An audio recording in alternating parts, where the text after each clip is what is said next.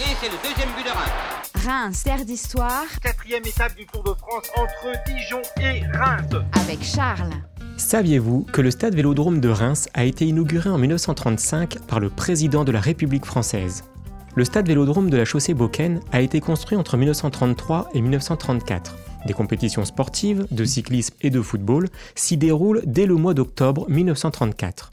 Mais il faut attendre juin 1935, et plus précisément le 2 juin, pour que l'enceinte du stade Vélodrome soit officiellement inaugurée. Près de 20 000 personnes s'installent en tribune et dans les gradins. Plus de deux heures avant le début des festivités, il n'y a plus une seule place de libre en tribune, et l'entrée est même refusée à beaucoup de personnes. L'enceinte est pleine à craquer, comme l'écrit un journaliste. Certains se juchent même sur le toit des buvettes. Les organisateurs voient les choses en grand pour marquer l'événement.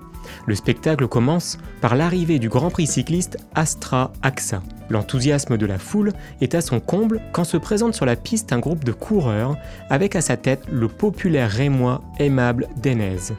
Puis des centaines de jeunes filles et de jeunes garçons, membres des sociétés sportives locales, comme le terrain de jeu, l'améthyste, les sauveteurs et les autres sociétés de gymnastique, défilent sur le terrain, font le salut olympique devant la tribune officielle et s'installent autour de la pelouse ils y sont rejoints par d'autres jeunes footballeurs des principaux clubs de la région.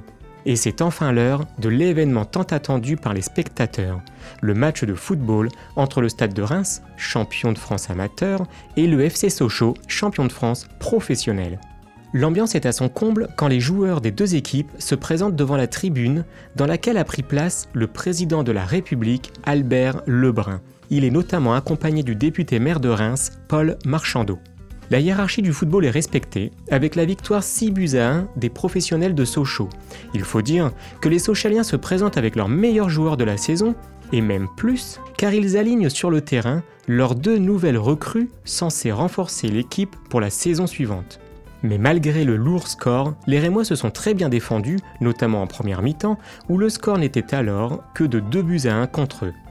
Cette journée restera longtemps gravée dans la mémoire des personnes présentes, les journalistes de l'éclaireur de l'Est s'en donnent à cœur joie dans leurs articles du lendemain. Je cite Tous ceux qui, unis par un même idéal, celui du sport, ont vibré intensément hier au superbe spectacle offert, reviendront.